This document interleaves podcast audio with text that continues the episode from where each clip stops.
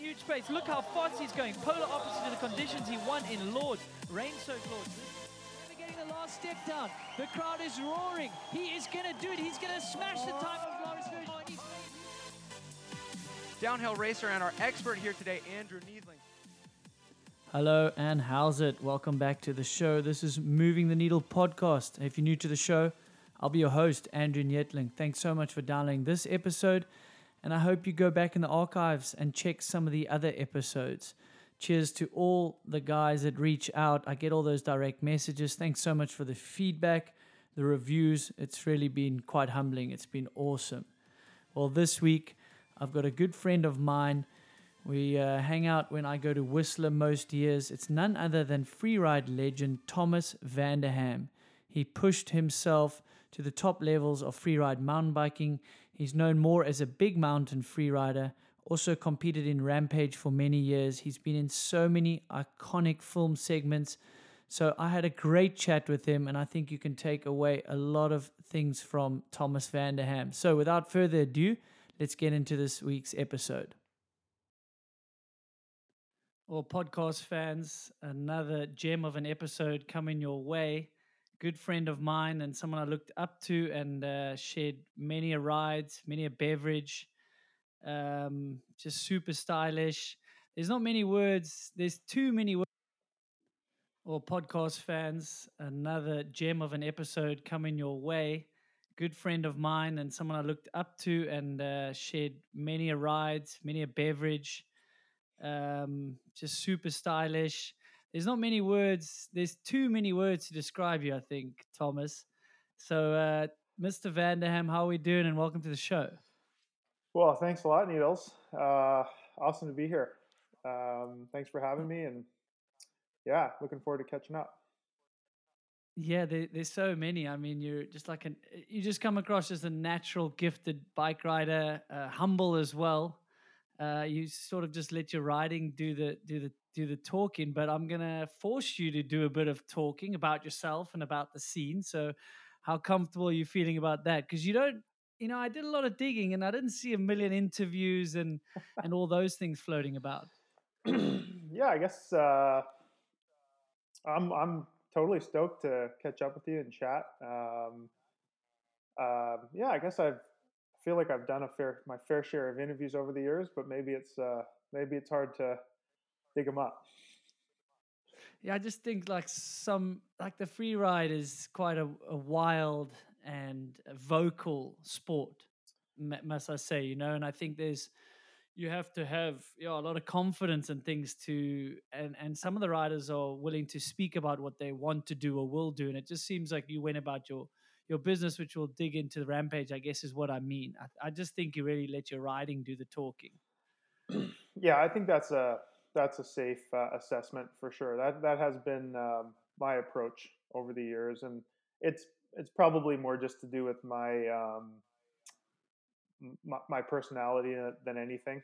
Um, I've been uh, I'm I'm more than happy to kind of fly under the radar and not be uh, super outspoken and and try to let my writing do the talking, as you say. Yeah, I think that's maybe where we related a bit. I mean, we obviously went different ways. I went racing, uh, which we will talk about. Finding you dug up the results where we were in the same race at Junior Worlds. My last year as junior yeah. junior world champs in Kaprun 2002. But it seems like we were both quite calculated about our risks, and maybe that's why we both touch wood stayed out of the injury side a bit maybe more than others and maybe why there's longevity because you've had a crazy long career spanning over 20 years in, in the world of freeride mountain biking which is not always seen especially these days. Yeah yeah for sure. I, I have been um, i think my approach has been been very calculated for sure. Um, it's uh, not to say that i haven't had my fair share of injuries because i have. I've just tried to uh, minimize that risk as much as possible. Uh, hasn't always hasn't always been easy, but um, but yeah, I think that's totally safe to say. Um, I've I've dealt with that a lot. It's funny, you know, maybe talking to people who are outside of the sport might see a picture of you from the rampage or something, and the their initial reaction is, "Oh, you're crazy," but um, they they haven't seen all the work that you've put in to get to that point and the baby steps that you've taken. So it, it might appear to some people as crazy, but to you know, to me, um, it's always been calculated, and I would like to think that I haven't attempted a, a jump or a line or something that I didn't know I could do. You know, there's a, there is always an element of uh, of something going wrong, but um, I was always I think riding with confidence is the key to uh, to achieving great things on your bike. So if I was ever not confident, I was pretty um, open to walking away from from certain lines or or things as well, which is which is difficult.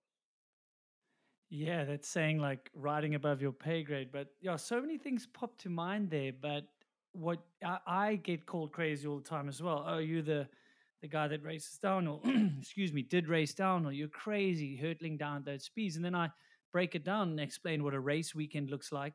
And then I explain how much time I've had on a bicycle.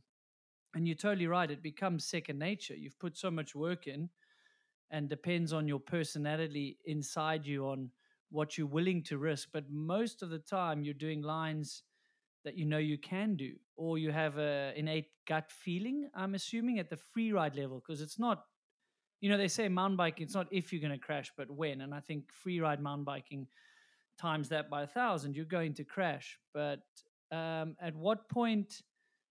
Because you're obviously doing jumps that you have never done before, and you are going to push the limits. And I spoke to Sam Reynolds a bit about that. A lot of it comes from that experience of how many years you've ridden and and and your gut feeling to walk away or not to pursue a jump? Yeah well a lot would go into that definitely. Um, in terms of calculating like let's just say you know you're on a film shoot in in utah.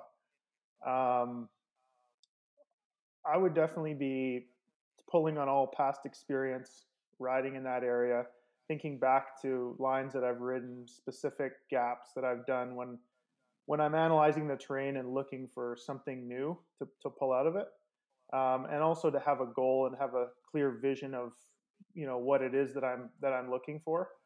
All those things kind of culminate into you know how the trip's going to go and and um, and and what we're going to get out of it. But uh, yeah, specifically to walking away from something yeah, I mean it's it is a bit of a gut feeling. Like I, I like I said, you need to be hundred percent committed and hundred percent confident. Um, the injuries that I have had have, I think, been a result of not being hundred percent committed. So it's a bit of a learning process there. You you uh, with every injury, you sort of try to to take something away from it and learn a lesson, and um, that's been probably the biggest thing I've taken away from getting injured is um, is just that you have to be a you know a thousand percent committed to what you're doing. So when you say you weren't quite committed or confident, like looking back now, do you think you blocked out some of those thoughts or had them and you just um, on the shoot or it's for a film project? I kind of want to do the jump, but I'm not totally feeling 100% confident. Do you think you pushed through those thoughts and ended in a crash? Like some of them, you know, at, at one of those crashes, injuries, do you think that like actually happened where you consciously like try to block out those feelings? Um, I think that um, possibly just analyzing every possible outcome of a line is is um, something that has happened to me in the past. Where, yeah, it's it's a it's a very fine line between being focused on success, but then also um, also figuring out like, well, where's the where's the no fall zone, or I'm going to attempt this gap for the first time. Is it better if I err on the side of going a little too far or a little short? Like, what's the safe what's the safe bet? Of mm. course, I want to land it perfectly right in the middle of the jump, but um, if things do go wrong, is it better to be a little short or a little long? Um, all of that, you know, all of that goes into every every time you're riding something really big and pushing yourself on the edge. I think you need to consider everything like that. Yeah, I mean, uh, and you definitely are looked upon as crazy, as being labeled a free ride mountain biker, but you absolutely have a different personality, I think, to a lot of them. Um, but maybe, maybe there's a lot more to it than I think meets the eye. uh, a Semenuk, um, you know, Emil Johansson now at slopestyle level. I mean, Brett Rheeder, all these guys, you, you can't just think they switch their brain off and, and huck it. I think back in the day when freeride started, there was a bit more of that, but it, it seemingly seems a lot more calculated. But let's backtrack a bit because your personality came from upbringing and how you got into the sport. And I love to understand the upbringing, and, and you've spoken about it quite a bit. You come from an area in Canada that's not really known for mountain biking at all. And here we sit many, many years later. Yeah. But you did move obviously to Vancouver. But does it kind of trip you out to come from a town that small that didn't, well, maybe not small is not the right word for my geography side of it. But yeah, talk the listener that doesn't know a lot of your history and, and how you got to Vancouver and then on to deciding to maybe make a career of it. Yeah, sure. Um, yeah, I grew up uh, in a place um, called Edmonton, which is uh, uh, in the province over from BC. So, you know, probably most mountain bikers have heard of British Columbia and, and Whistler and all the great terrain we have here.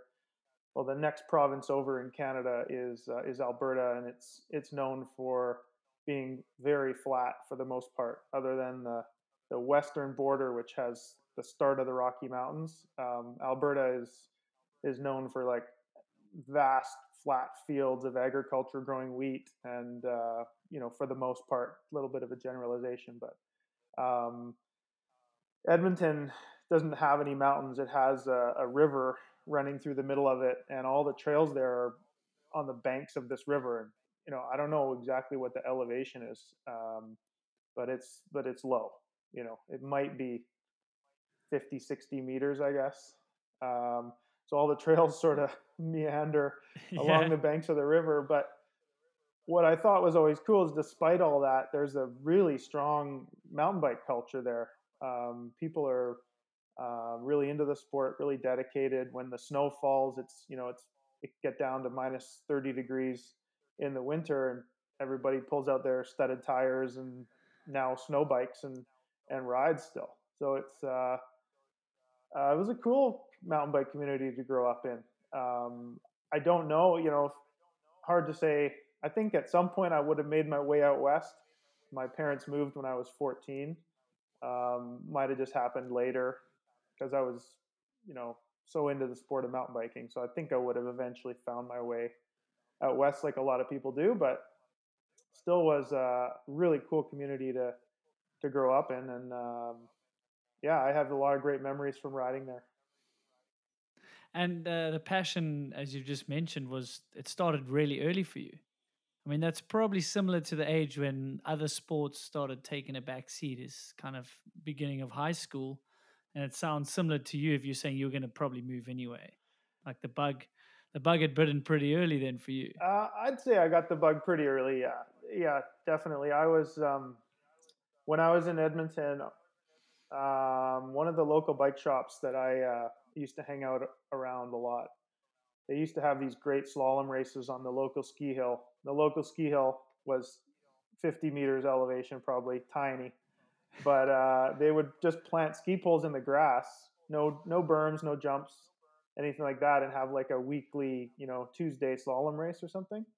And I was 11 years old at these at these things, um, racing against. It was just an, uh, like an open class, uh, but super cool, like super fun um, racing and and uh, yeah, just, those were awesome years. And then yeah, fast forward a bit. I mean, for me, nothing else really took a back seat until later. I through high school, I I grew up playing all kinds of sports and um, and still was really into that all through high school. Played uh, played a lot of different sports in high school and loved it all. I loved my experience playing team sports um, through high school, and I still play on like a like a beer league soccer team. Um, yeah. But uh, yeah, it was really after high school that mountain biking um, took on a different, uh, a whole different meaning for me. And yeah, moving to Vancouver, and you early in your your riding, but the sport of freeride was kind of only showing its teeth then as well, or coming to the forefront. You know, racing was still how you rode a bike. But this North Shore scene, and you were thrown into it. Your first video part was when you were 15 or something. hmm Yeah. So, talk a bit about like getting into biking, but at the same time, this freeride movement is happening. Yeah, yeah, yeah. It was just crazy um, timing for me, I guess, when I arrived uh, on the North Shore. I remember my parents had bought me um, a subscription to Bike magazine, and the month before I moved, this this now well, I find you know very famous issue of Bike came out um, with a full feature on the North Shore, and I just was flipping through the pages like I just can't believe that this is where I'm moving. You know, this place looks looks just insane, and um, that was sort of one of the first um, big mainstream articles about the building and the trails on the North Shore and how unique they were. And um, yeah, when I arrived, I mean, I was it was just pretty mind blowing experience to head up the mountain and ride, you know, these trails that had these totally unique log rides and, and woodwork and they were super steep and slippery and technical and I had come from terrain that didn't look anything like that, so it was a complete uh, eye opener for me. Um, but as you say, like I started to to work at the Cove Bike Shop, and and Wade Simmons, who was an idol of mine, uh, he was still working there at the time. So the path wasn't; it was just starting to form that you could make um, like there was a you could make a living riding your bike away from racing. That that Yeah. you know that that was something that Wade and and Brett and Richie uh, were some of the first to do, and that path was was still not even really cleared yet um, when I was when I was 14 and moved to the North Shore. Yeah, and um, I mean, your parents have spoken about you made a conscious decision to pursue uh, it as a career. So, what what does that look like in your mind when it's not quite carved out that you can be a professional mountain biker or whatever, maybe away from racing, and you consciously don't go to university? I mean, what is? It seems like you had things quite planned out, or at least were pretty goal oriented. You like, do you remember back, or was it just such a passion that you just want to carry on riding your bike? Like, can you help us through that thought process? Yeah, I mean, um, actually, that that's where maybe my memory of things and my my parents differs slightly Yeah, because fair enough. Um, Let's hear it. because I um, I started to go to university after high school, and at that time, I had uh, I had a few sponsors. I had I was riding for Rocky Mountain. Um, I had you know maybe three or four sponsors, and they were starting to ask me to go places. They were sending me to Europe. They were um, there was a lot of filming, a lot of films being made at that time, and there was a lot of film trips happening. And I started to try to, or not try to, but started to get pulled away from school and be missing big chunks of time, like one week here, two weeks there. And at the end of the first year, I, I, it was pretty clear to me that I couldn't dedicate my time 100% to, to both, both school and, and, um, and riding. So I kind of felt like I had to make a decision at that point, whether to, um, dive in a thousand percent to mountain biking and commit to that, or to uh, to finish out um, school. And How long did it take to think about that decision? well, not too long. Obviously, I like, to like in like ten seconds. yeah, ten seconds. What I, but I did have to have a conversation with the sponsors that I was working with at the time to to say like, hey, if this is something I'm going to do, I, I need to start sort of making a bit of an income because I wasn't at that point. Yeah, So that was um, that was a big part of it because if if that wasn't possible, then probably would have had to stick in uh, in school. yeah, fair enough. And uh, yeah, for the listeners, some of them might be younger, some might be older, and, and gone through mountain bike movies, which you've featured in so many iconic ones, and and that I've had on repeat. uh, back when there was VHSs and just ruined those VHSs, and then it went to DVD. So it's it's a lot different then, or was a lot different to now, where you still go on a project, but it gets released quite quick afterwards, and it seems like it's gone in a second. I I really miss what you were doing back then on the on these film projects, where you would go on these trips, or they would film for the whole year almost, maybe a two year project, and you'd have to wait for this to come out and and there was like longevity to that. I i think there's something special that's now missed. Yeah that that was uh, definitely cool and um, cool for me as well growing up. When i was when i was 13 14 years old i vividly remember walking into a bike shop and seeing Kranked one for the first time and seeing these spines that they're riding in utah and just being like amazed like i just can't this is I've never seen anything like this. You know, it made such an impression, and I was the same way. I would get those VHSs and wear them out, and uh, and all through my high school years, I had a, a tight group of riding buddies at my my local high school, and um, we would do the same thing. We would get the latest film, we would watch it a million times, and then we'd go up into the woods with our camera and try to duplicate. Yeah. You know, like try to try to make our own uh, version of that of that film. Um, so yeah, I do think that there's something special there about those years that that's been lost. Now, I mean, yeah, media is consumed uh, much differently, much faster, and um, those were um, those were special films. Yeah, those early ones. Those were they're really cool to be a part of. And and is there one that stands out, or a, a, segment that is unique that you built or were involved in? I know you've done so many, but maybe for the listener to understand, yeah, some of these builds, what goes into a, a three minute segment in a movie, you know, the planning, the building, or maybe it's a remote location and yeah, yeah. maybe some stories from those film trips which have just been a huge part of your life and career, really. Yeah, I mean, there's certainly um, a lot. Um, a few. There's a few that stand out.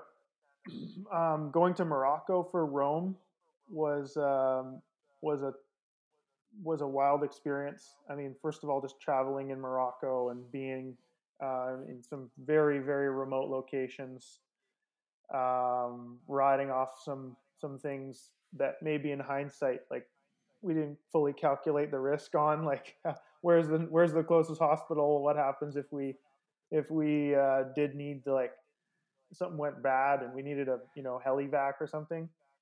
Yeah, like compared to now, if you went at your age now, yeah. you would probably add a few more thought processes to it. Absolutely, yeah, yeah, yeah. Um, but I, I, look back on that trip with just the fondest memories. it was a kind of a once in a lifetime type of opportunity with a group of people that are have now all become very good friends since. You know, um, that was like early days with Matt Hunter and, and Andrew Shandro, and um, yeah, that was that was a very memorable one. Um, the other one is is Seasons, um, just because of uh, how much work we put into that. That was basically a you know eight eight or nine month project, huge build, pretty early day, pretty early days in terms of like putting that much effort and and um, into specifically building like a custom made line and features, which happens a lot more often now. But um, I'm not sure how much it was happening back at that time. Yeah, that seems quite unique for for back then. And you say eight to nine nine months for your segment, just your segment. Yeah, like planning, building, yeah. testing, yeah, filming. We, we went up yeah, to the interior and scoped a number of properties and uh, ended up leasing one from a landowner and he let us bring in machines and build these these lines and that yeah the whole process from scoping to to wrapping the shoot was the better part of a year definitely yeah. Oh, that's fascinating. Yeah, I mean, there's definitely more, oh, a lot more purpose-built stuff now, and maybe more funding for it in a different way. But yeah, that's super unique. Mm-hmm. And these film projects, yeah, you, it's such a passion. It seems to be creative and document mountain biking throughout the years and at these different places. But at what point did you ever chase the tricks versus the look and feel of a project? Because you, I don't know, did you go down a rabbit hole of thinking you needed to learn tricks, or were you always just stuck to your guns and how you rode a bicycle? At one point, I went down the rabbit hole, but not very far. Yeah. not very far down the rabbit hole. Um, so it was right around. Um, well, actually, were you at the first Crankworx slope style, or is that the second Which one? which year? Which year is the first one? We can reminisce a bit here. I was I did enter one of them, Yeah, yeah, but I think it was after you. I was 2004. I did the slope style. yeah. Was that the year with the So- teeter totter that you jumped up on and off? There was a teeter totter on the course. No, I don't think so. It was the year Bearclaw built that really high ladder drop, looking down the hill to the left out the woods. But I think Okay, okay. You must have been like 02, 03, one of those Yeah, years. maybe 02 was the first then or 03.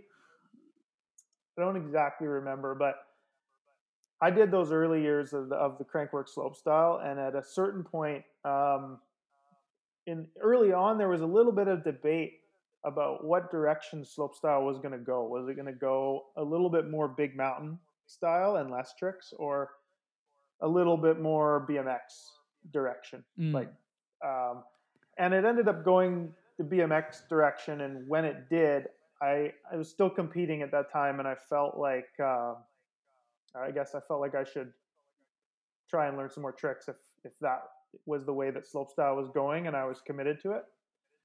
So I remember going down to California one winter where, and um, dirt jumping with with the local crew there and trying to learn some tricks and it was going pretty well uh, until I crashed uh, doing a 360 and broke my leg. It was my first broken bone and first real injury of any kind, and um, that was a that was a total eye opener. I just realized that compared to these guys who grew up dirt jumping, like I had to I had to really learn how to dirt jump. I was not good the first time I hit a set of dirt jumps. I, I grew up riding like steep, slippery terrain, super technical, but um, dirt jumping was actually something that was quite foreign to me. Um, and compared to the the crew and the like the local California riding scene, these kids that grew up dirt jumping, not only were they so good at riding the jumps, but they were so good at falling. They'd learning a trick like they could just bail out of a backflip and slide out on their knees.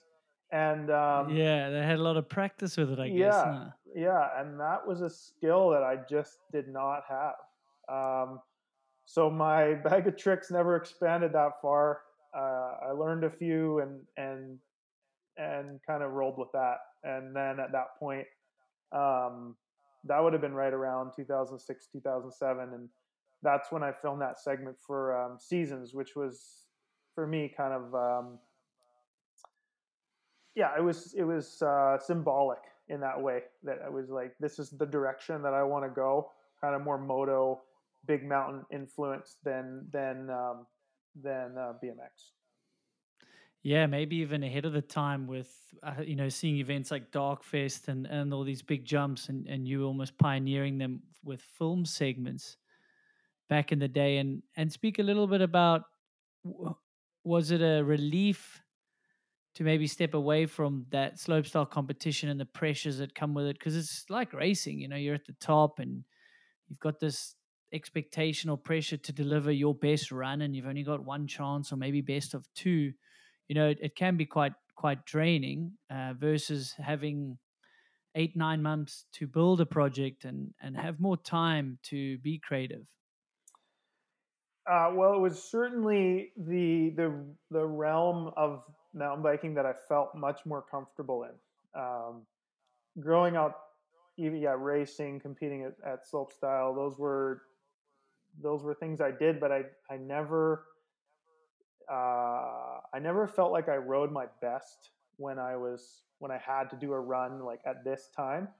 I was always way more comfortable on a film shoot where I could sort of take my time and choose choose my moment and wait for light and and ride um, when I really when I really wanted to. Um, so I don't know if it was relief, but it was definitely um, it was definitely direct the direction I wanted to go, and it was probably the first sort of big transition in in my career where I was able, and luckily my sponsors were supportive and said, you know, I'm not going to do the the slope styles anymore, and I'm going to just film full time and do the rampage and stick to things that I'm um, really passionate about.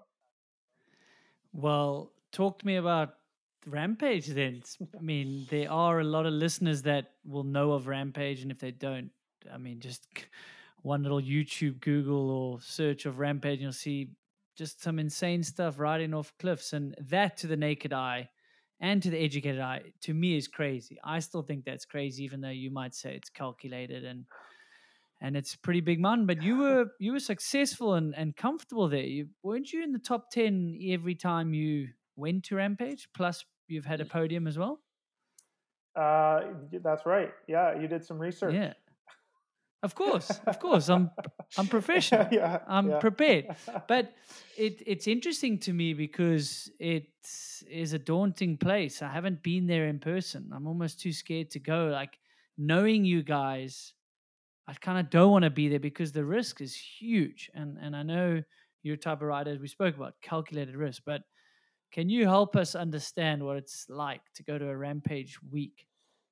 Uh, You know, and that's one of I the biggest try. events for you in your career, right? Like, I mean, Yeah, that's yeah. almost can help you renew your contracts. Like, it's actually a lot of pressure for you as a free rider that chooses to do rampage. hmm hmm Yeah, I can. I can definitely. Uh, I'll take take you through my history of that event a little bit because uh, Please, it's a little bittersweet. But um, going to the first year, so now we're 2021. We're 20 years removed from the first Rampage, which is which is super cool. Um, the first year there, I was totally overwhelmed. Like I, and I've seen it a lot since with first year riders there, where their eyes are just huge, and that terrain there is just totally overwhelming. I'd never ridden in Utah before that, so showing up to the Rampage 2001, I was just like, wow, everything feels different. The dirt's different. The it's so hot. Like this is this is crazy. And that year, I distinctly remember not sleeping a wink before quali day. Like I laid, I laid in bed and I looked at the ceiling and I don't think I blinked. I was scared, like not just nervous or like excited or any. I was legitimately scared. For crashing or what could happen. Yeah, just I guess at the uh, at the consequences of something going wrong there.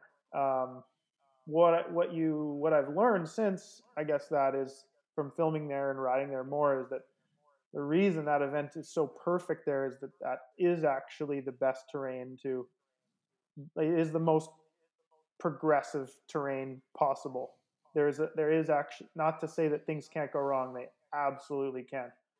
Um, Mm. but there is actually a little bit of um, little bit of leeway when you fall there. There's a lot of soft dirt around, and and uh, not to call it safe, but um, there's there's a reason that the event is is situated there, and it's so perfect for it. Um, Yeah, it almost works, doesn't it? Huh? It like works with if you were yeah. if you would pick a dirt to fall in, yeah. then that's one of the Yes. top dirts. if there are, yeah. Yeah. I know it sounds foreign to people listening, but I understand it that it does give way at at a certain level. Yeah, and it's easy to work with, and it's easy to like scrape in these lines. So after that first year, which to me just felt like kind of survival, uh, I kind of learned how to ride the terrain, how to approach it a little bit better, and just got more experience with it. And um, uh, through there, yeah, just kind of got my level of comfort with the event rose every year that I did it. And it ran from 2001 to 2004. And in 2004, um, I had a good event, and I think I qualified either first or second. They used to do a quali day and then a finals day. And um, I, well, yeah, I put myself in a good position for the finals, and then I ended up having a, a huge crash and I finished fourth. And I was, I just remember being very disappointed about missing the podium. um, in 2004. And then the event took uh, it took four years off, so it it, uh, it didn't happen for four years, which was kind of crazy. They were looking for a new place to, to hold it and looking all over the world and didn't find anywhere. And then uh, came back in 2008, same same general vicinity in a new uh, new valley, and that was a really crazy year for me because I in early 2008 I had uh, like by far the biggest injury that I had in my whole career, and uh, the riding at the Rampage that year was very much in doubt. I when I when I crashed and um, I, I, didn't think I'd be able to ride at the Rampage that year, and um, fortunately, I, the rehab went pretty well, and I was I was at the Rampage, and um, yeah, I mean, there's a lot of things a lot of things going on that year, but I ended up uh, having my best result, which was sort of was super interesting for me, just because I think uh, I think I rode with with less pressure. I, I had sort of less expectations on myself, and um, things just sort of the way that they played out was um, yeah, it was great. So that was my my one and only podium uh, was that year in 2008. Well, don't don't speak lightly of that. I think a podium at Rampage, surviving Rampage, is a, a feat in itself. But that's interesting, isn't it? When the expectations you're forced to drop them, how you can perform. I mean, that's like the holy grail is you know lower the expectations, and you know you're probably just thinking about the current process and getting through the day and you know maybe managing your injury and next thing you're on the podium. It's fascinating that the world and the sport can work like that. Yeah definitely definitely. Yeah i think just for me it was i, I hadn't expected to be there. So being there at all and and and riding was a, was already a bonus or already a win. And that kind of removed any any other expectations from a from a personal standpoint um, so yeah, I was able to. I think that freed me up a bit. And um, you know, Rampage for the the listener that maybe doesn't know too much about it. I mean, you go out there a few days before. I know it's changed now, and you've got to build hand build your line. There are some lines now that are shared little areas, but you kind of get to craft and be creative and and build the line you want to build right with some builders. Um, What's that process process like? Um, it's it's really it's really cool. I mean, it's a one uh, it's a one of a kind event. Um, really, there's nothing else. There's nothing else like it in mountain biking, and there's it's hard to think of much that's that. Um, it, it's not that similar to really anything in any other sport either. Um, I remember somebody saying about it down there that you couldn't ride any other machine or vehicle down that terrain. Like it's literally only a mountain bike. You couldn't ride a motorcycle down there.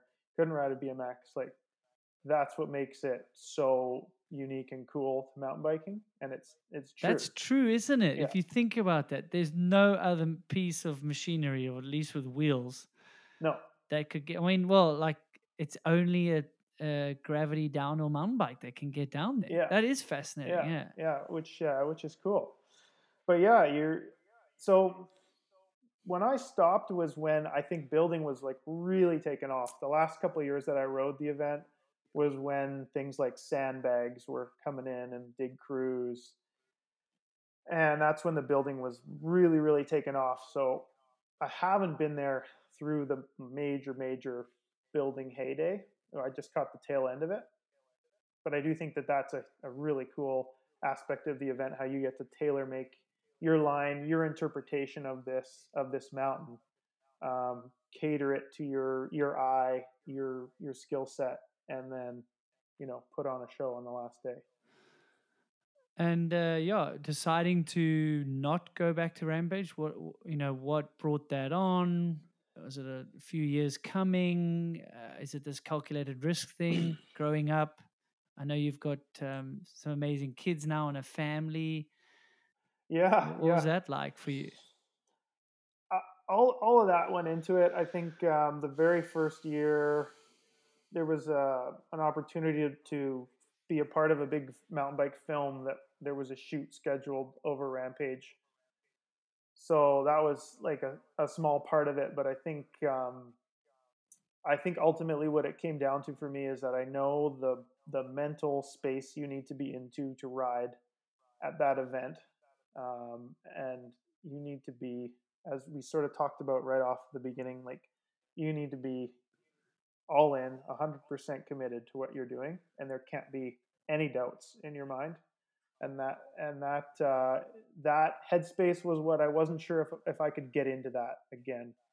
Um, I yeah, ultimately it was like, um, you know, I think the I think the um, direction of the event is also going a little bit more tricks as well now, and that's a huge part of the event and didn't really suit my style as well. And so to to to be there and ride my best, you know, I, I knew that I had to be in like just the perfect um, headspace and fully committed, and I wasn't um, I wasn't sure I could do that. Yeah, it makes sense. And and when you say fully committed, I would assume, I mean, you've got to also accept the consequences that come with going all in and, and doing these events. And that's a, a big key thing that you see the guys that are, are doing winning runs. Uh, it seems like they've accepted the consequences of that. But yeah, it makes sense because the sport does evolve and they wanted to evolve and, and tricks are getting scored higher now. And that's not your background. So then to go put your 100% run – to not get high enough risk, it's like not really worth the risk then if someone's going to flat spin some crazy drop that's you know going to score way higher than a super creative line or a big drop that you're going to do. So kind of makes sense that you have to kind of see if it's worth it or not in the long term. Yeah yeah i think so.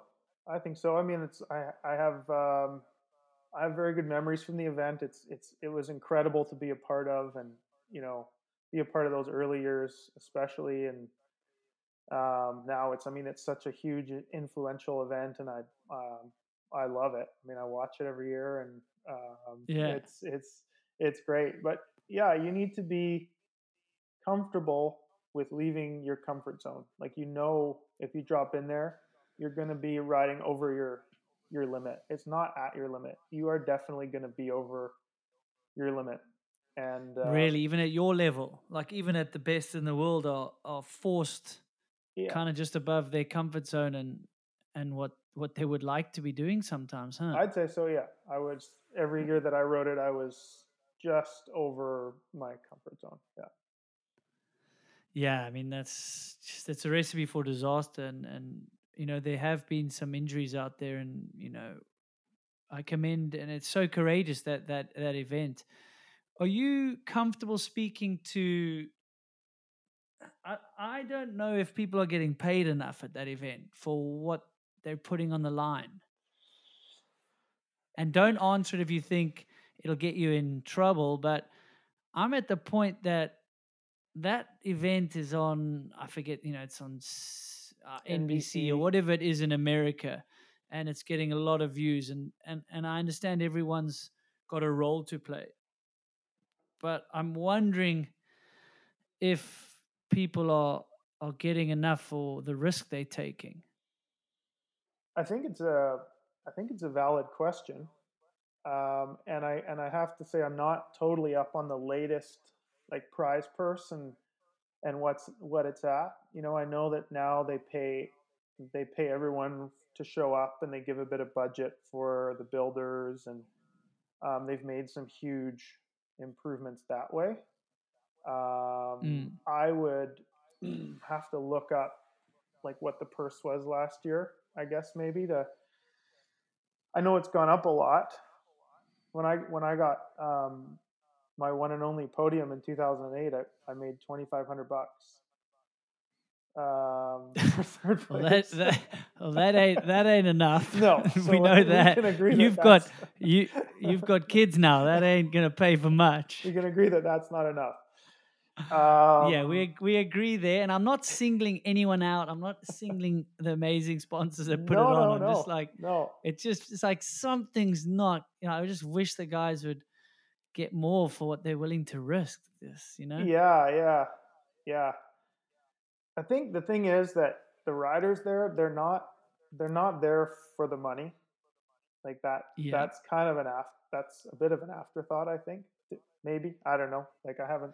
Well, I I don't know. I think at the highest level, it, it's a byproduct. It's a bonus, and if you're if you're there for the money, it's not really the right reason, and it normally doesn't breed success anyway. Yeah. If that's your motivating factor in sport and yeah often in business, I guess. for sure. For sure. And if you and if you were to people people rarely get paid directly for the risks that they take. That like pretty much doesn't happen.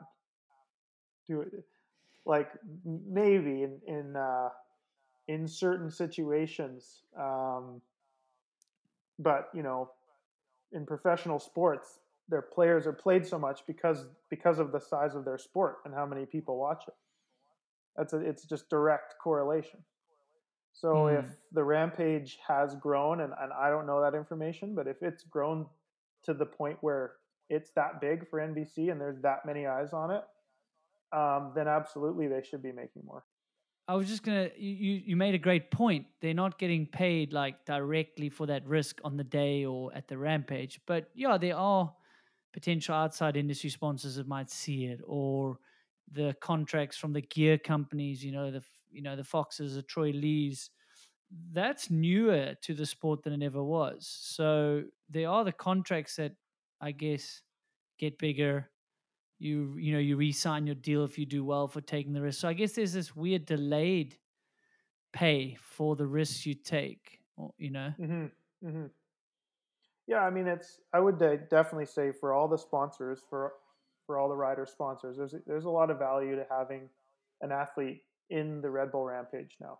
I mean, the the the invite list has shrunk this year to 15, so having athletes in that event is is huge for them. So, um, yeah, if that if that correlates into um, more money for the athletes, I think that's that's great.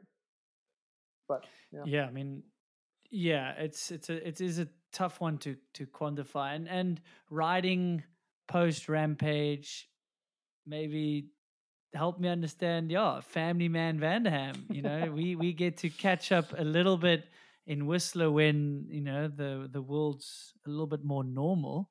which is is so good. And then we all go our separate ways. And like, how much riding are you doing? What does it look like for projects now? And and managing, you know, having a family and your time. It's not maybe as easy to just pick up the phone and say you'll be on the next shoot. It's tomorrow, or what, whatever it may be. No, no, for sure. That's a bit of a juggling act uh, at the moment, especially as our kids uh, get a bit older. But um, you know, I guess taking a step back to when I stopped doing the event, it felt a little similar to me uh, uh, when as to when I stopped slopestyle um, and and uh, competing at that. And unfortunately, as well, my you know my sponsors were very understanding and um, just said I wanted to you know focus more on uh, on filming and some sort of travel and, and adventure based um, projects and things like that. And um, yeah, I've been able to stay stay pretty busy with that stuff over the last uh, you know five or six years, and um, you know keep keep uh, yeah keep busy with with those film projects, and it's been a lot of fun. And then as well, I'm I'm able to work uh, a little bit more on the outside for sponsors like Rocky um, in the the like world of R and D and and testing and doing some some things there for them. So that's uh, that's been a lot of a lot of fun as well.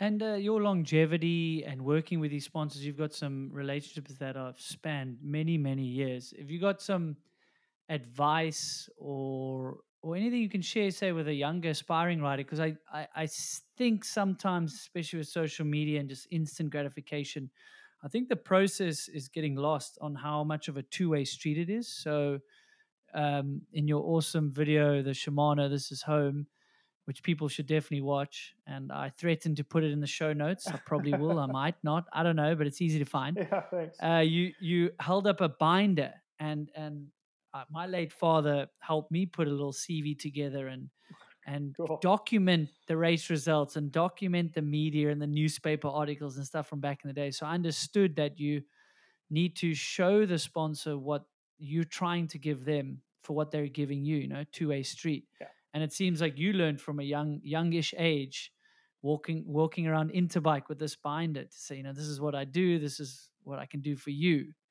Um, talk a little bit about that, the relationships you've had, or is there anything that comes to mind to share with the younger generation?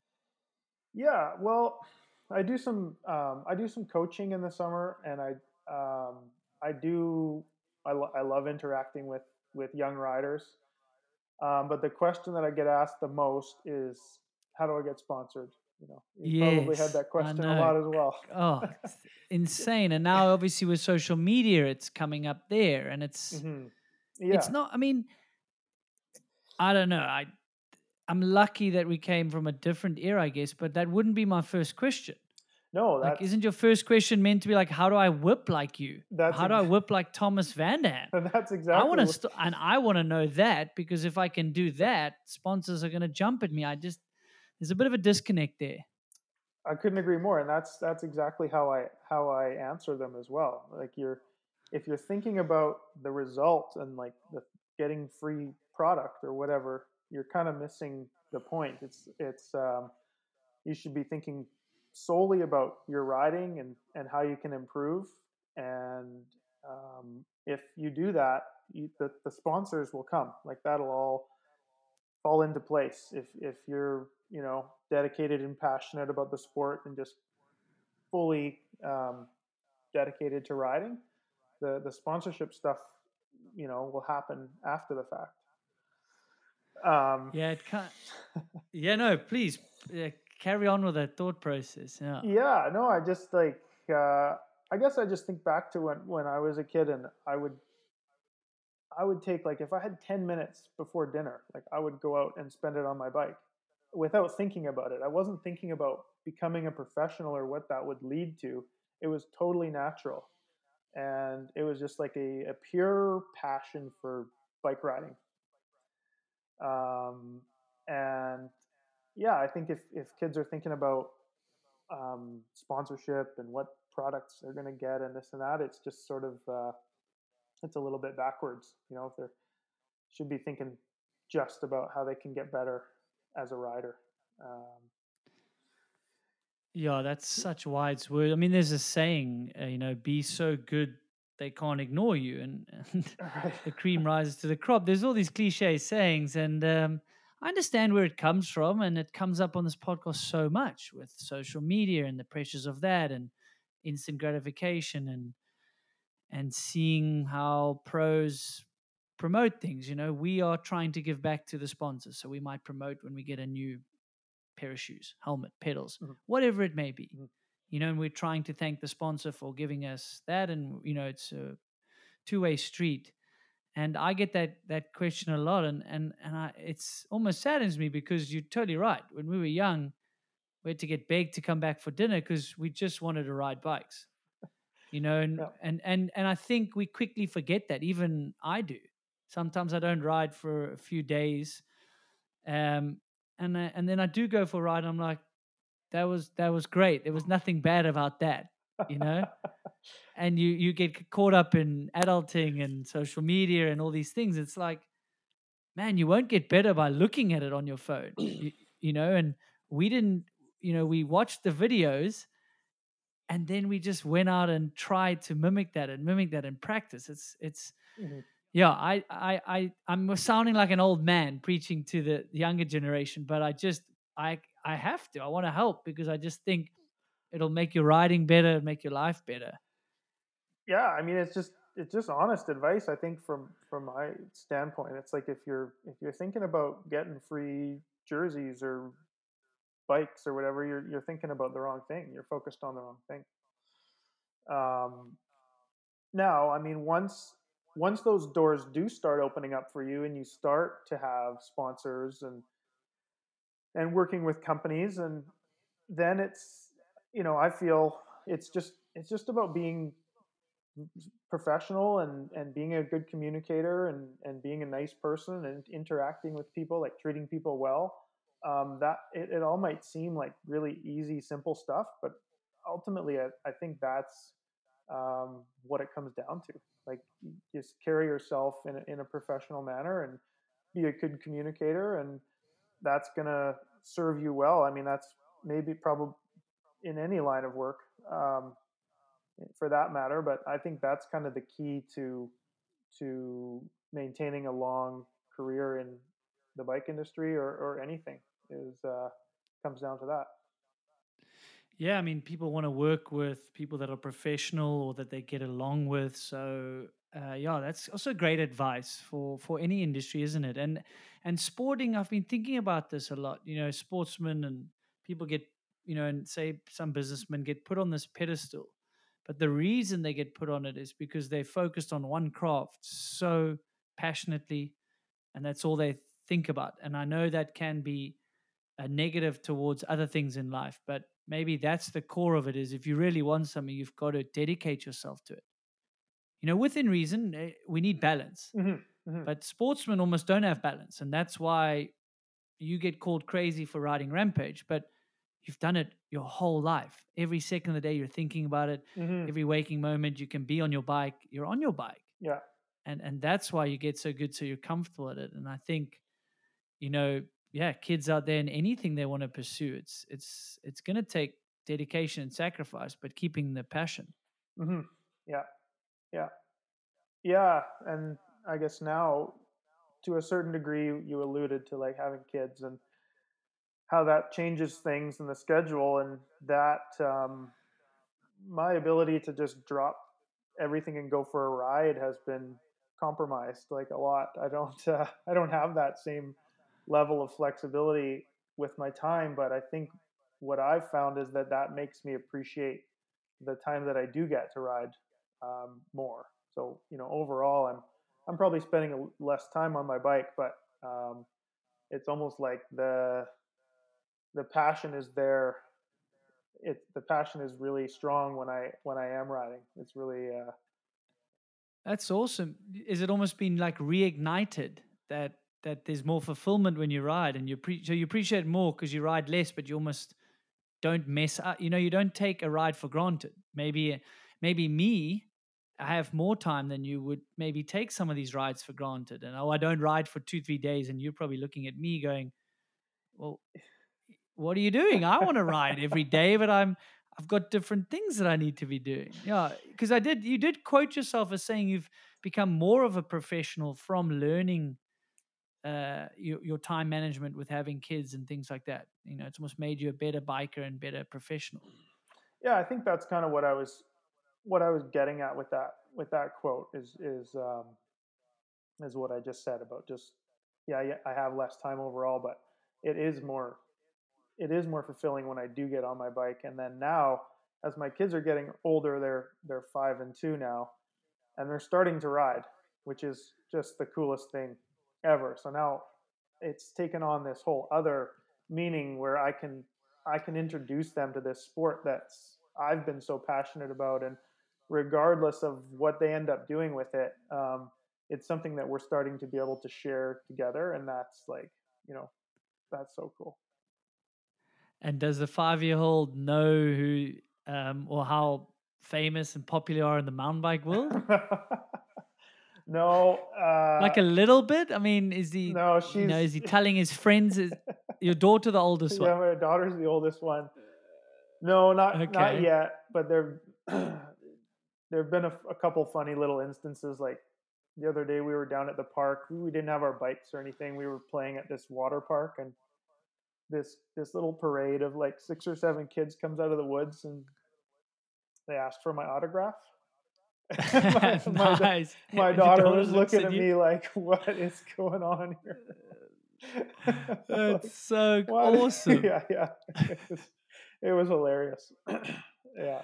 That's so good. Yeah, I yeah. had um I had Mike Day on the podcast, you know, the BMXer, and uh, he shared some stories about his his his kids as well. And he's at the BMX track, but he says he stays very much in the back unless he's doing the clinics, which he's there for. Yeah. Um, and uh, the the listeners will probably get annoyed because I'll I'll tell you the same thing. But someone said fatherhood is you're almost living your life again, not like through your kids, but you're now teaching them to ride and i wonder if it brings up memories of like your first ride or it seems like you're gonna like you know re go through your your riding through with your kids now you know the first time they learn to wheelie or the first time they learn to bunny hop or something like that Absolutely. Yeah.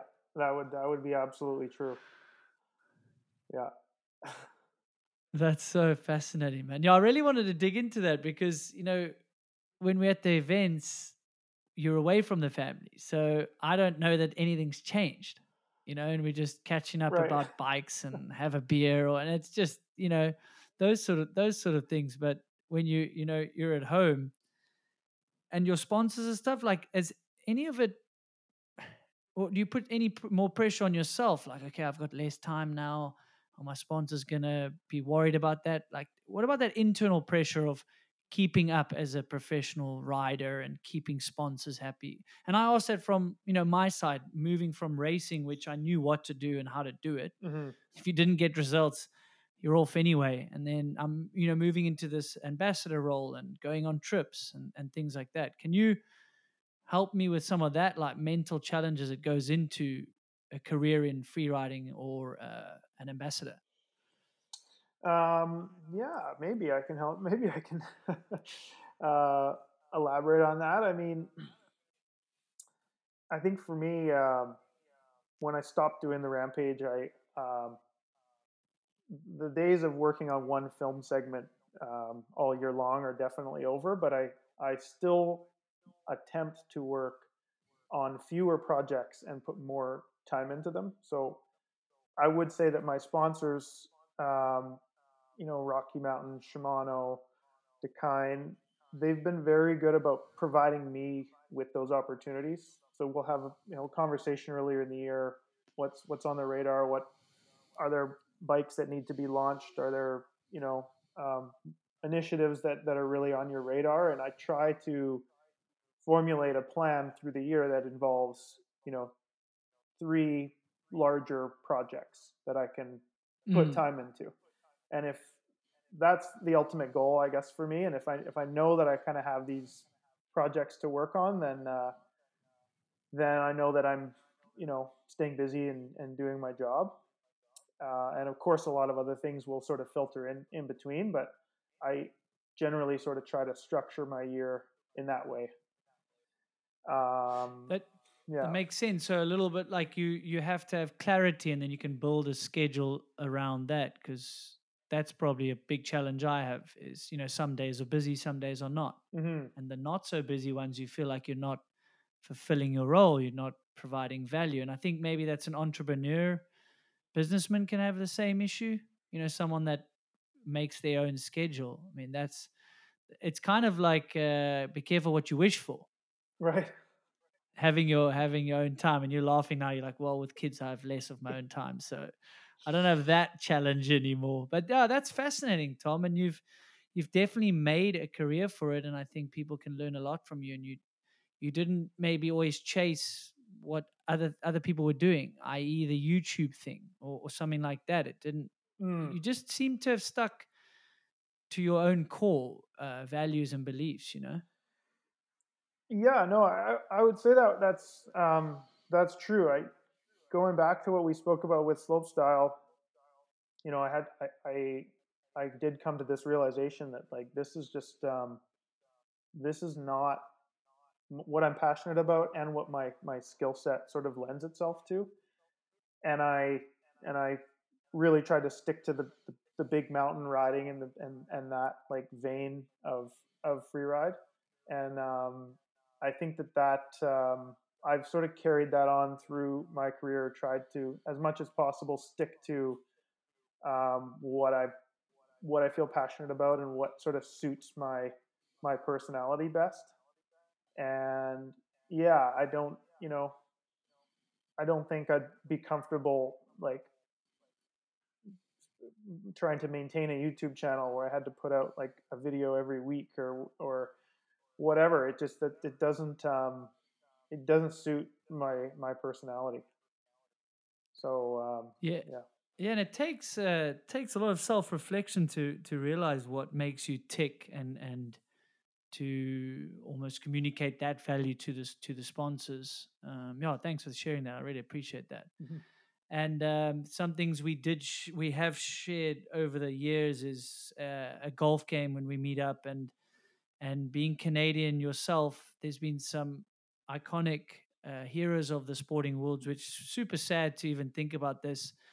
Um, and being in South Africa, I'm a little with bit withdrawn from that on a daily basis, or not at all the events or riding locations that you go to. But can you speak a bit about, uh, you know, losing Jordie Lunn and before that Stevie Smith, who were, you know, I think close friends with you, and you guys grew up riding and, and sharing these moments and, and bonding because of the bicycle. hmm Yeah, I mean, just uh, obviously both um, super tragic uh, losses and and um, good friends of mine, and I feel so fortunate to have spent the time that I did with them. And uh, Jordie was uh, was definitely a close friend. We grew up racing together. I, I believe Jordie was one year older than me. Um, and it's funny how actually thinking about this after the fact, like how little our careers intersected on the bike. Even though we we grew up the same age and we were at a lot of the same races, um, we ended up on like very few film trips together, and and um, yeah, our careers on the bike didn't actually intersect all that much, but off the bike, like we were we were great friends, and uh, we both enjoy a good game of golf, and we just like the memories from from that and spending time with with Jord off the bike. Uh, I will just cherish forever. Um, uh, yeah, yeah, lots of just uh, just an amazing uh, human and and uh, personality and and yeah, real sad one. Um, and you know, sim- similar with uh, with Stevie, I ended up being teammates with Stevie for a little bit over the years and got to ride ride with him and got to see a little bit into his mind and his approach to racing. And I was always just um, blown away by uh, how talented he was and and just how mentally strong he was. And um, Stevie was starting to pick up golf right right before he passed, and actually we had we had talked about playing a game um, just like just before um, just before the accident. So uh, that, that's uh, would have been good to get that one in. Yeah, golf's becoming quite the little pastime switch off for for the mountain bike world, which is funny. Is it, eh? Um, it really is. That's yeah, really I'll, funny. I'll share share some stories. They definitely after track walk. A few of them sneak off for nine holes. A uh, few of them may or may not have skipped a few training sessions to get on the golf course. I won't name names, No, but um, a- and I want to bring the humor back into it because it um, it is a, it's a super sad situation and, and and horrible that that they were so young. But those two, it, it's always the good ones that go. They say, like those two guys' attitude towards life. I mean, it was incredible to. It was infectious to be around. You know, Jordie, never a dull moment, always positive. It seemed, you know, and and if there was something you could take from him to teach others, what would it be? It just seems like he lived life to the fullest, like whatever he was doing at the time. And you spent a lot more time with him than I did. Mhm. But I just, it was just always, it was like uplifting to be around him. yeah, yeah, for sure. It was completely uplifting. He just he just never took himself too seriously. He kept kept uh, kept the situation light all the time, and and that was infectious. I I feel like uh, sometimes I'm I'm the opposite, so I could I could use a dose of that. And when I was around uh, when I was around Jordie, the I think uh, I think that helped me take myself a little less seriously as well. So That's actually such a key way to describe it. Not take yourself too seriously. I think we all can, Tom. I think yeah. that's why maybe me and you get on. We can maybe overthink a situation or overanalyze, which Yeah. can be a good thing, you know, or analyzing can be a good thing, but overanalyzing not. Yeah, So um, yeah, for sure. Yeah, that's a great lesson, just not to take life too seriously. He was man. So if the listeners don't know, I mean, just you know, look into Jordie Lunn and was also a pioneer in the free ride world. creating some incredibly wild stunts. That tree, that um, ladder thing up the tree. Yeah, Oh, that, that was only he could come up with that.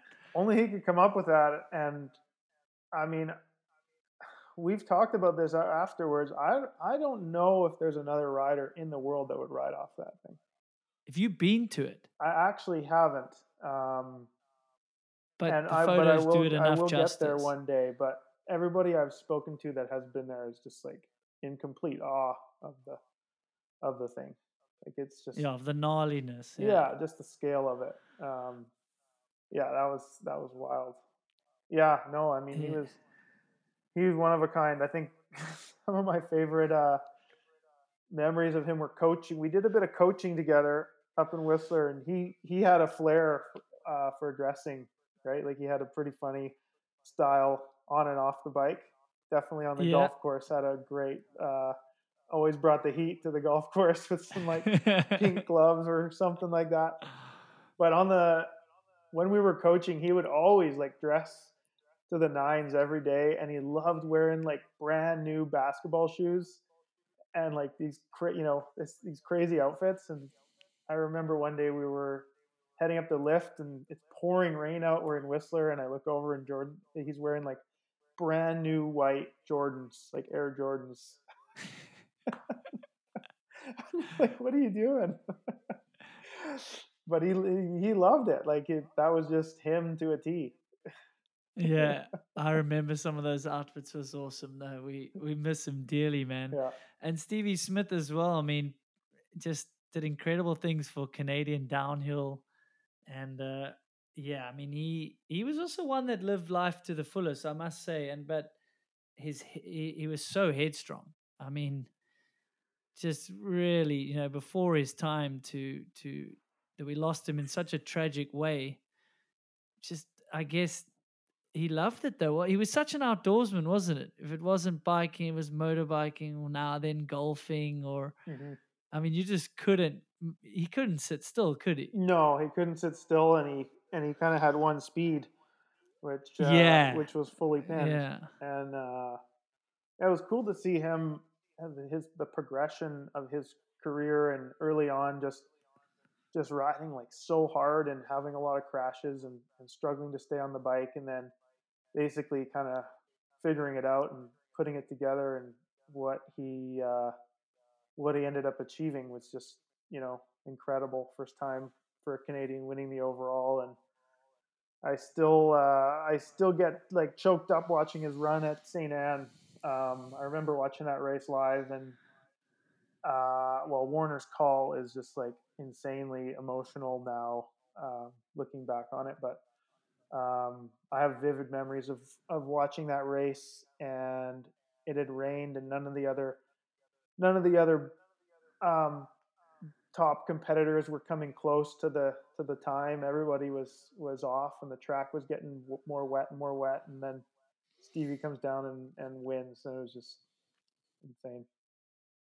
yeah, that's gonna be one of the most incredible downhill runs of of of all time, and especially in those conditions. But Mhm. now, yeah, looking back at it, I tell me you just yeah, it's unfortunate. You wish he was still around, but I learned so much from Stevie, and he was a lot lo- younger than me. Mm, just his his almost fuck you attitude to getting things done on the bike.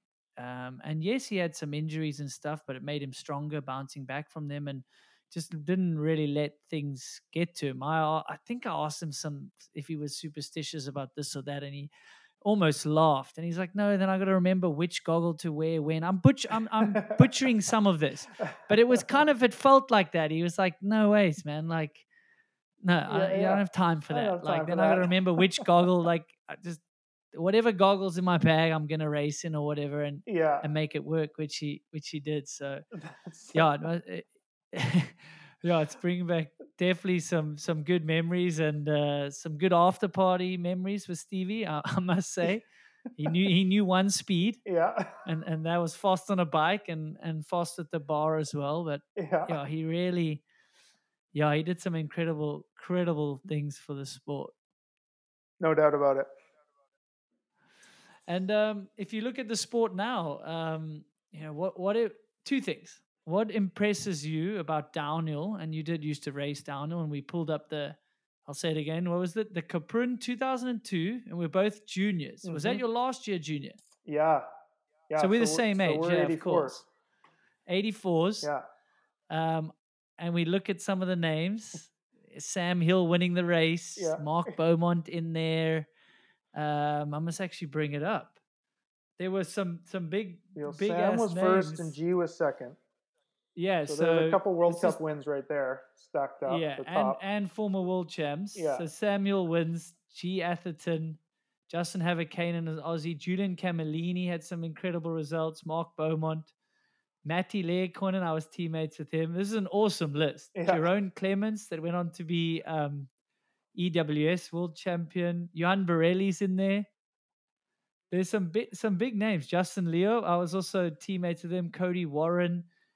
Um, th- and there's old Thomas Vanderham, the free riders in there. yeah, like that's funny because looking back on that list now, obviously some some very accomplished racers, and I I came over and having never left, like I had only raced in in BC basically.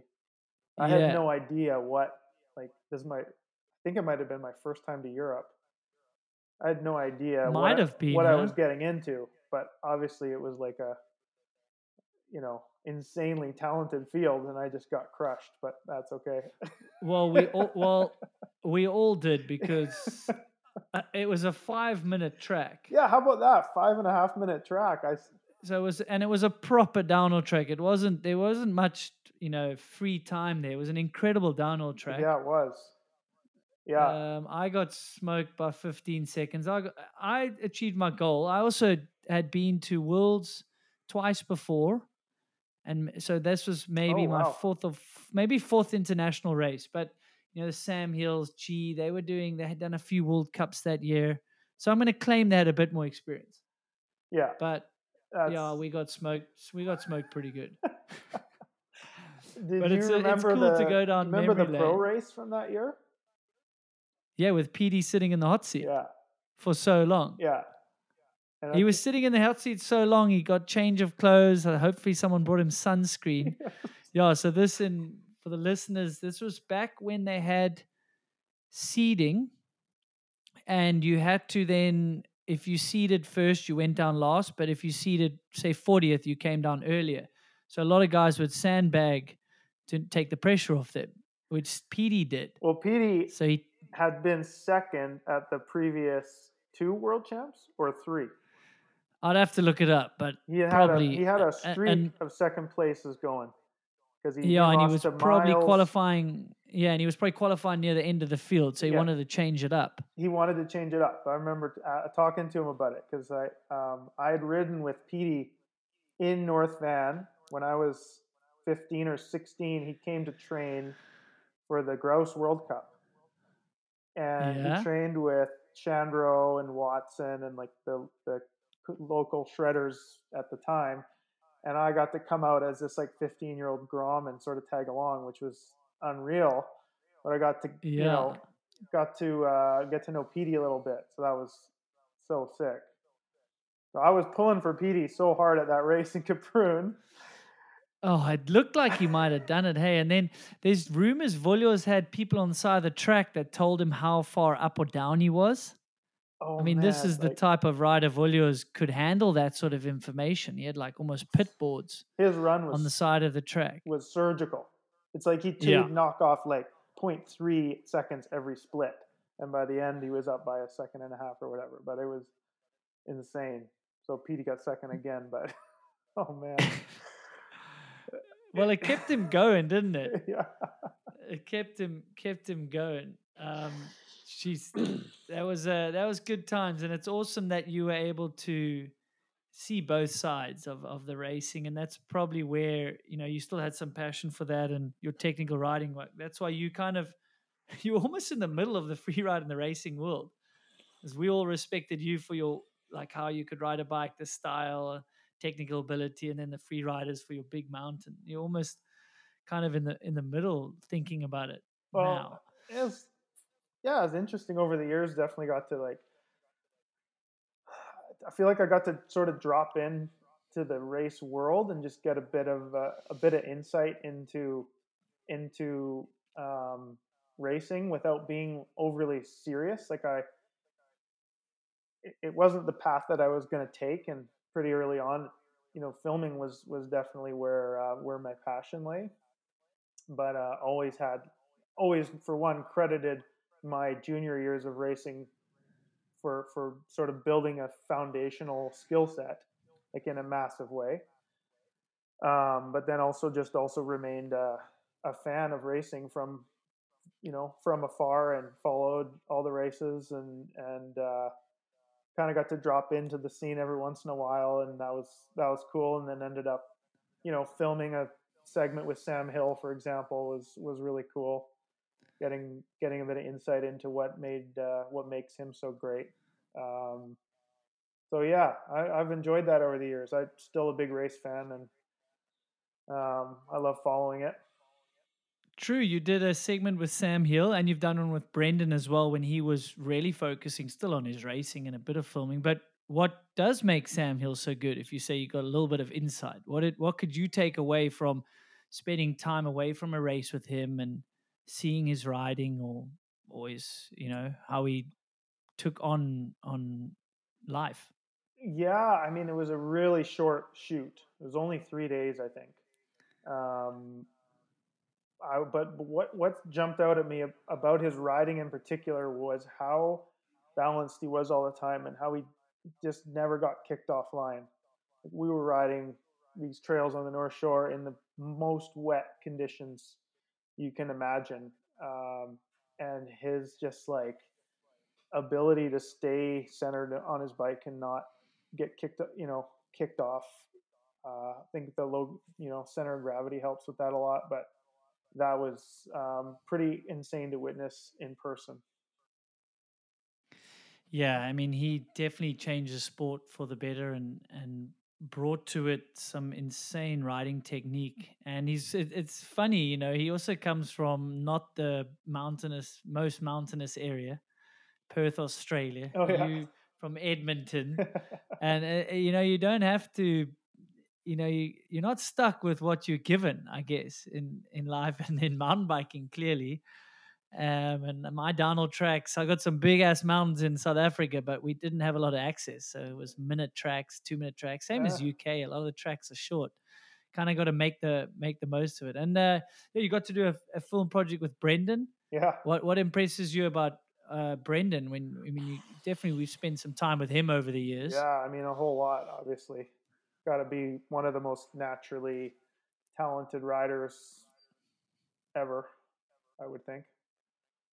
Um, Yeah, I would certainly agree. Um, and I hate to say it because I'm good mates with him, but if factually, but I mean, there's naturally gifted, but it came from how much he rides his bike. I mean, the passion Right. for it and how much he rides. But Right.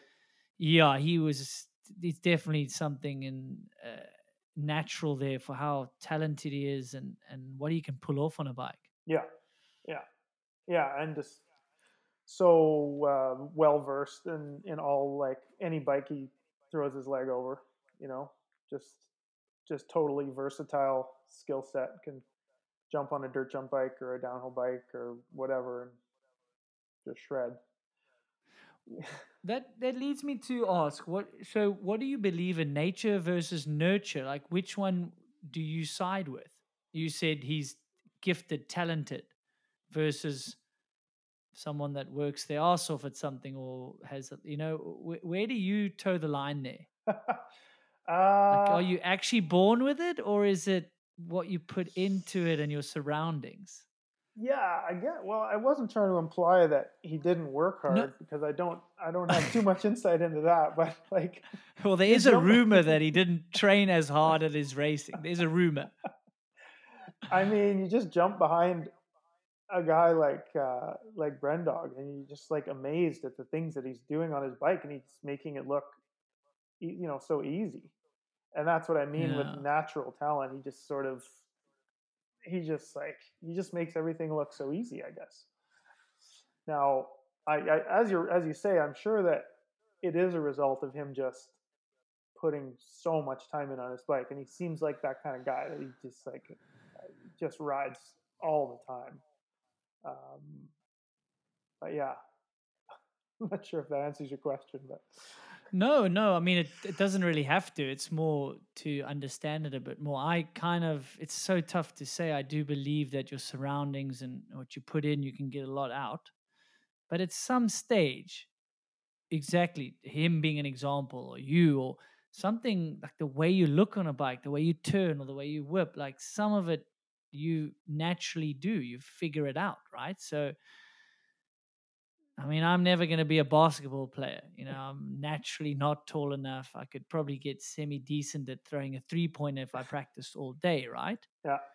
So yeah, it's it's it seems like there's got to be a mix. That's kind of where I'll leave my opinion on that. Yeah, yeah. There's got to be a mix.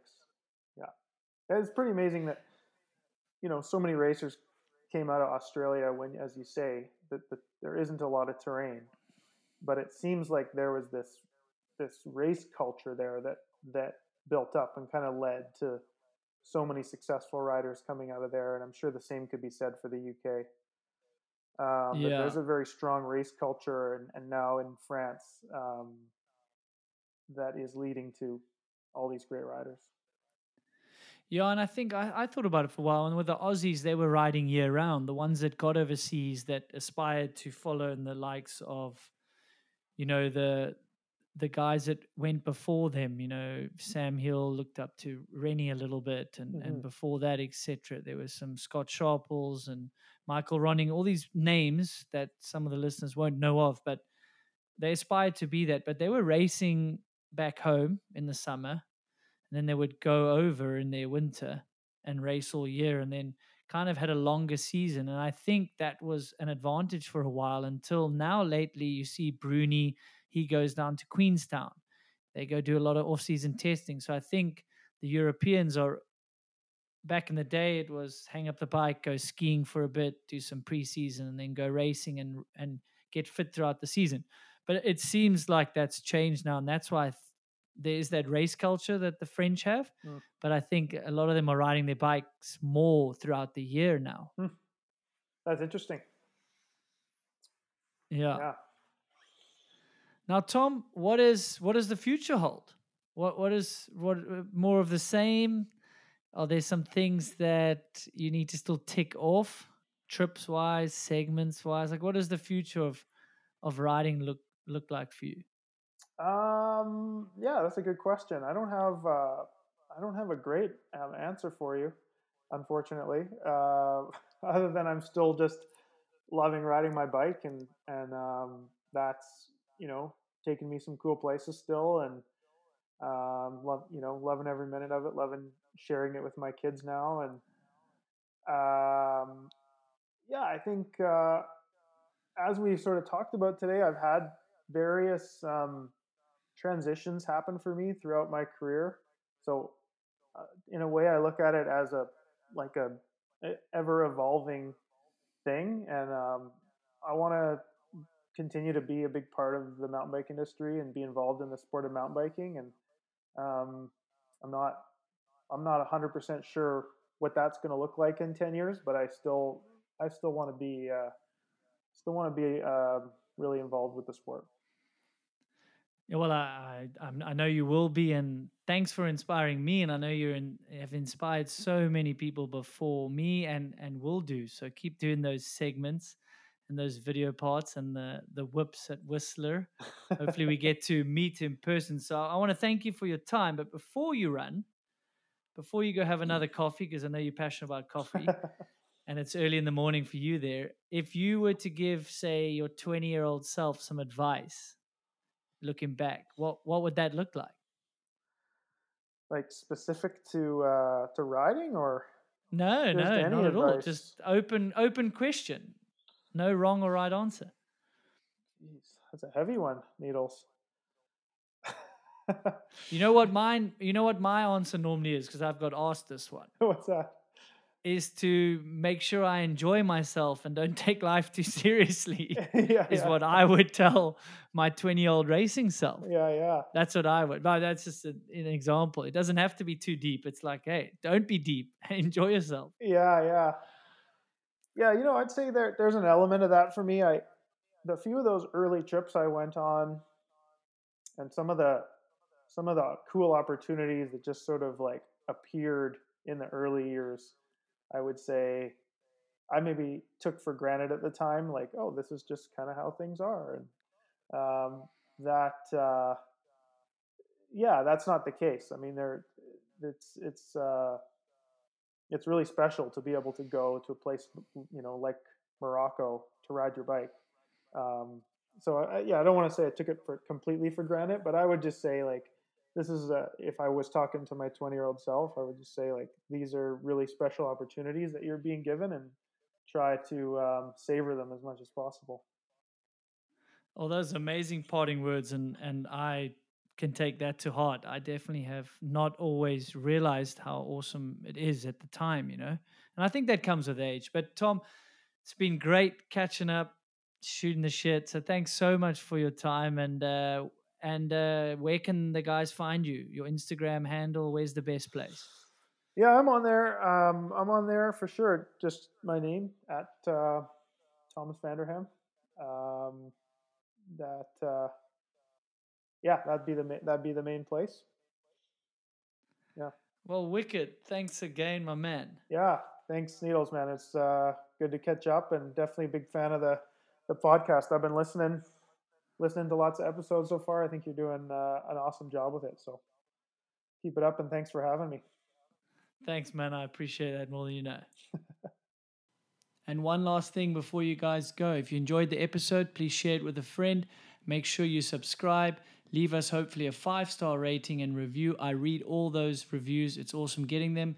If you got any feedback, you want to send me a message, I get all those messages. I try to respond to them all. I really appreciate it. It's been a fun journey so far. So until the next one, stay well.